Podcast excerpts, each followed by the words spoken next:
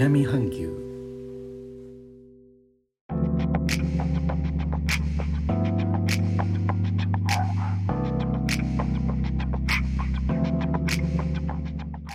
インドネシアから高野です。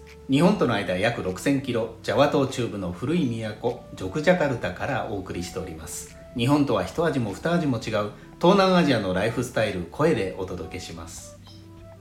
感染防止対策の規制をまとめたいわゆる活動制限。8月2日以降ジャワ島とバリ島では8月15日までとされていました。期限を迎えて政府は8月16日以降8月29日までの延長を発表しました。34度目の延長になります。ジャワ島とバリ島の外の地域では9月5日まで活動制限の最中です。引き続き国内の全ての地域に最も規制レベルの低い活動制限レベルレベル1が適用されています。8月11日には保健省とインドネシア大学公衆衛生学部の合同チームによる第3回目になる血清疫学調査の結果が公表されインドネシア人の98.5%がすでに感染症に対する抗体を持っているとされました。この調査は国内すべての州34の州の100の地区都市で実施され2万501人を対象にしています。地域社会での抗体レベルの上昇はワクチン接種と自然感染という2つの原因によるものであるとされていますが活動制限は引き続き延長になっています。国内全体の新規感染者数は8月3日までの7日間の平均は1日あたり5354人。8月20日までの7日間の平均は1日あたり4754人。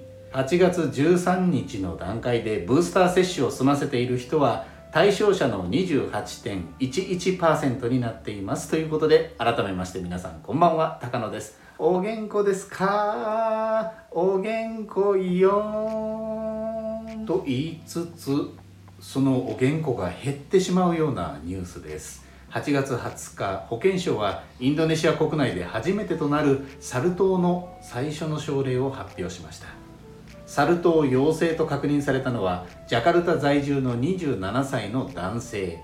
サル痘の症例があった89カ国のうちの一つに旅行し8月8日ジャカルタに到着。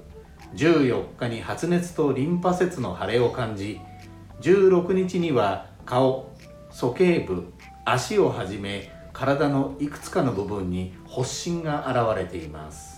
19日の確認以降症状は軽微で現在は自宅で隔離になっています。保健省の報道官は COVID 感染症に比べサル痘は自然治癒する病気です。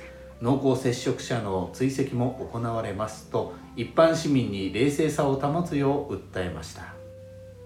新しくやってきた病気なのにサル痘ですがそのように早くなくなってほしいものですね。